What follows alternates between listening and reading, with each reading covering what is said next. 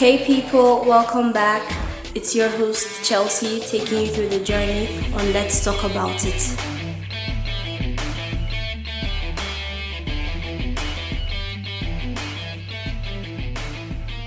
Hello guys and welcome back to another episode on Let's Talk About It. Today I um I'm going to be replying to the questions that I had um the audience send in so let's begin. The first question is what's the best Wi-Fi name you've seen? Um, Devil's Trap. Yes, definitely Devil's Trap. Someone called their Wi-Fi Devil's Trap. The next question is um, would you have someone in your life who constantly hurts you? Um, no. I mean, why would you do that? You can't let someone walk all over you over and over and over again everybody isn't meant to be in your life for as long as you want them to be. They are there for a season. So when it's when it gets to that point you just have to let them go. The next question is do you like someone currently? No. Next what do you do in uncomfortable situations? Um i panic. On a normal day i panic a lot. So if i'm in an uncomfortable situation you can bet I'm going to panic 10 times more than I would on a normal day. And okay, the next. What would my weapon of choice be? Uh, nunchaku. Yes, yes. I like the nunchucks. Yeah, yeah. I, I, I really love them. And um, the next question is Can someone make a mistake more than once? Yes, it's very possible. Yes. Although it's not right to repeat the same mistake over and over again, I mean, it doesn't show that you're growing. If you if you keep repeating the same mistake more than once, how where is your growth? You're meant to learn from your past mistakes and move on. The next one is um how long would you last in a zombie apocalypse? Not long. Mm-mm. I'm probably going to be part of the first people who get bitten, and I'm I'm probably going to be part of the people sharing the virus to the rest of the world yeah. And um, our next question is what do i do if i regret my actions? Um okay here's what i'm going to say to you. Try living a life with no regrets okay? There's nothing you can do about the past. And i keep saying this if something was meant to happen there's nothing you could have done to prevent it from happening. So um you can beat yourself up spend half your life regretting why that a particular event happened or you can pick yourself up rub some dirt on it and move on. So yeah try living a life with no regret because whatever happened was meant to happen.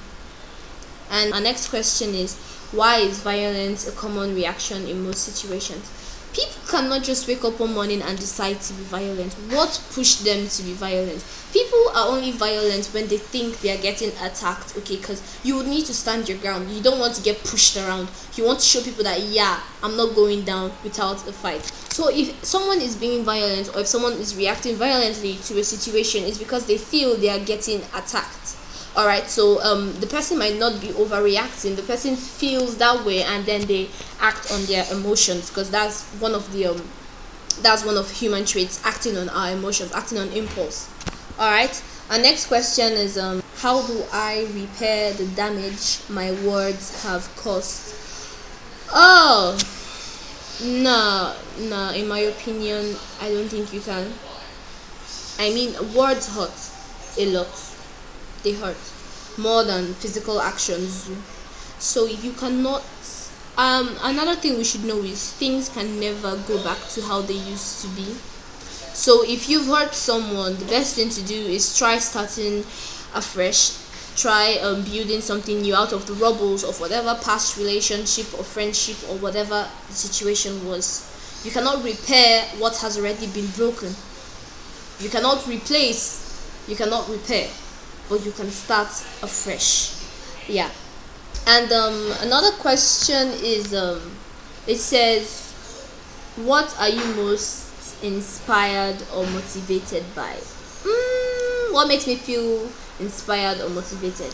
Um i actually don't know. I get inspired by a lot of things.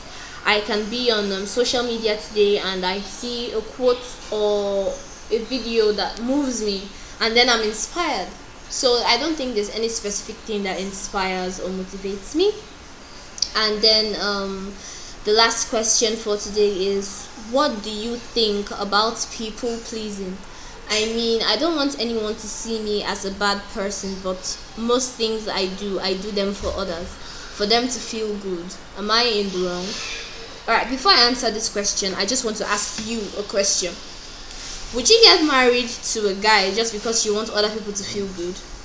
Would you do something you're allergic to, or would you do um, something that um, risks your life just because you want others to feel good? The answer is no. You're going to wake up one day and realize that you've spent half your life living it for others and you've not done anything for yourself. So people pleasing is not a good idea. All right? You you you shouldn't depend on others. You shouldn't um, waste your time trying to please others because human beings are complicated.